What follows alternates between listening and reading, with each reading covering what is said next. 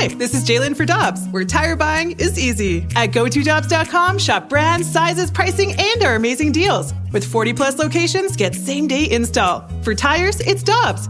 For deals you can use, click on GoToDobbs.com now. How would you rate the job that we've seen from Craig Berube early on this year, JR? I think pretty good. I, I feel like when you write a piece like that, that gives credit to the coaching staff for what they're doing. Obviously, they're going to be people who say, well, he could have done this or he could have done things sooner and it would have changed the outcome.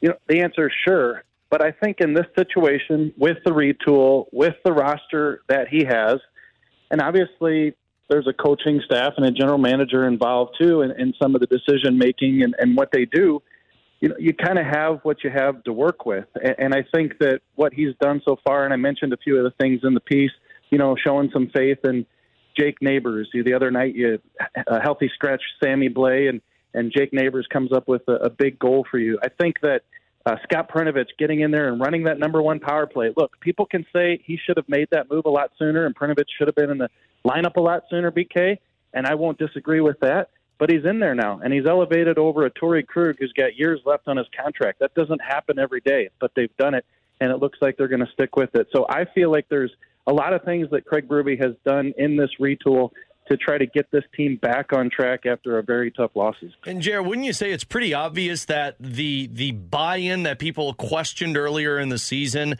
that's not a question anymore from the response type games that we've seen from the Blues? I agree, Alex, and I think the buy-in has generally been there throughout the entire Craig Berube regime. I just think that's his personality, and that's how he gets players to play for him. Does that mean you know they haven't had bad seasons, bad stretches? Of course not. It happens all around. But I think, generally speaking, that players want to play for Craig Berube. When they came to him at the beginning of the season and said, "Hey, this is the type of defensive system that we want to play," they came out and they learned the system, and they're getting adjusted to it. So there are some flat performances. We're all going to remember Arizona. We're going to remember Vancouver. Where was the buy-in at that point? You know, being out here a couple days early in Arizona uh, and being around the league, you kind of pick up on this. Happens in other cities too. It's not just people calling into sports talk shows in St. Louis wondering where the Blues buy-in is. It happens throughout the league after big losses. You see Vegas lost a couple games the other day you know number one team in the league. So you know I, I think that when you talk about buy-in, you have to look at the big picture, and it's been there with the Blues. JR. I remember a few years ago, Oskar Sundqvist. The the quote that really stood out to everybody about him was he's the engine of the Blues. Right. That that was the the belief in him whenever he was here the last time around. Has he become that again in your mind? Yeah, I think so. And it's tough to do when it's a uh, limited role. Look, the other night when Bally's showed his ice time, and you knew that it wasn't a lot, but I think it was 641 at the time, and he had already intercepted that pass and set up the the Jake Neighbors goal, and and you can just see, see him throwing his body around, blocking shots. Heck, they got him on the penalty kill, and now they're using him as net front on the power play. So, as much as you can be the engine for a guy who might only play 10, 12 minutes a night, I think Oskar Sundqvist has done that. I think uh, he told us coming into the season that he felt healthy again. You remember when he got traded, he had the hip injuries, he had the knee injury.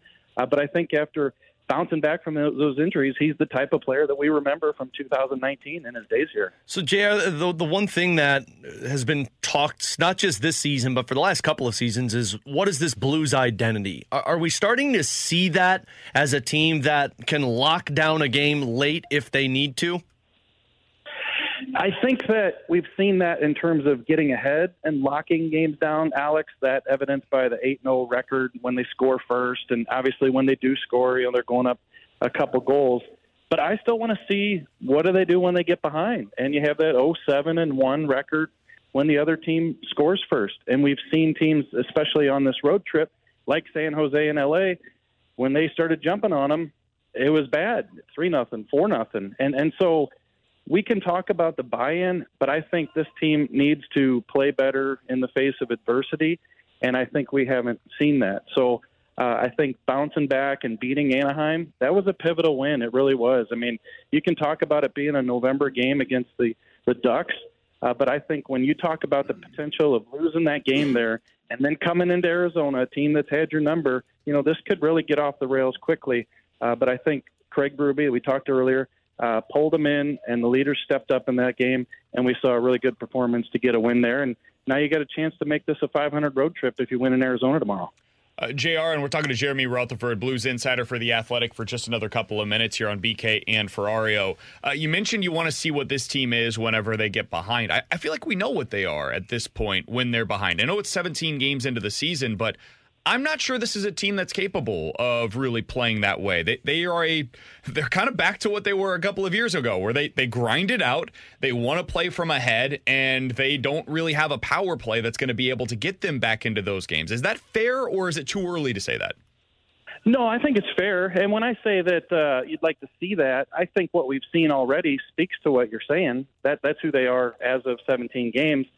And I think that there's the potential after 82 games that we look back and say the exact same thing that you just said.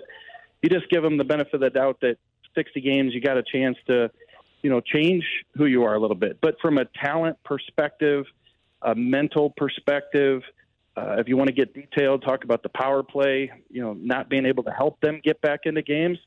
Certainly, they don't have the makeup at this point to be that type of team. Know, but that's what the beauty of the season is, and the chance to overcome and show that they can be that. So going into this one uh, against Arizona, JR. Uh, the Blues have had a couple of days off. They've talked about the slow starts being an issue. How do you avoid the lack of slow starts for the Blues, especially if you've been off for two days? Yeah, that's a tough one. I just think they have to look at their situation and realize that look, we've shown that we can be competitive on a lot of nights, and we've shown that we can beat good teams. And I think that maybe you look back in a couple weeks at the loss to San Jose is something that could be a blessing in disguise. I mean, I really do feel like they took uh, the Sharks for granted. I felt like once the game spun out of control, they couldn't get it back.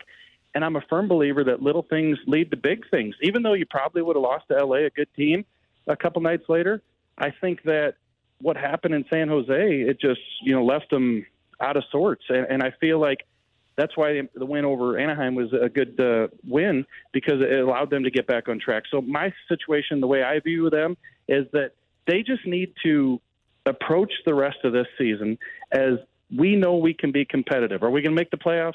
You know, nobody knows yet.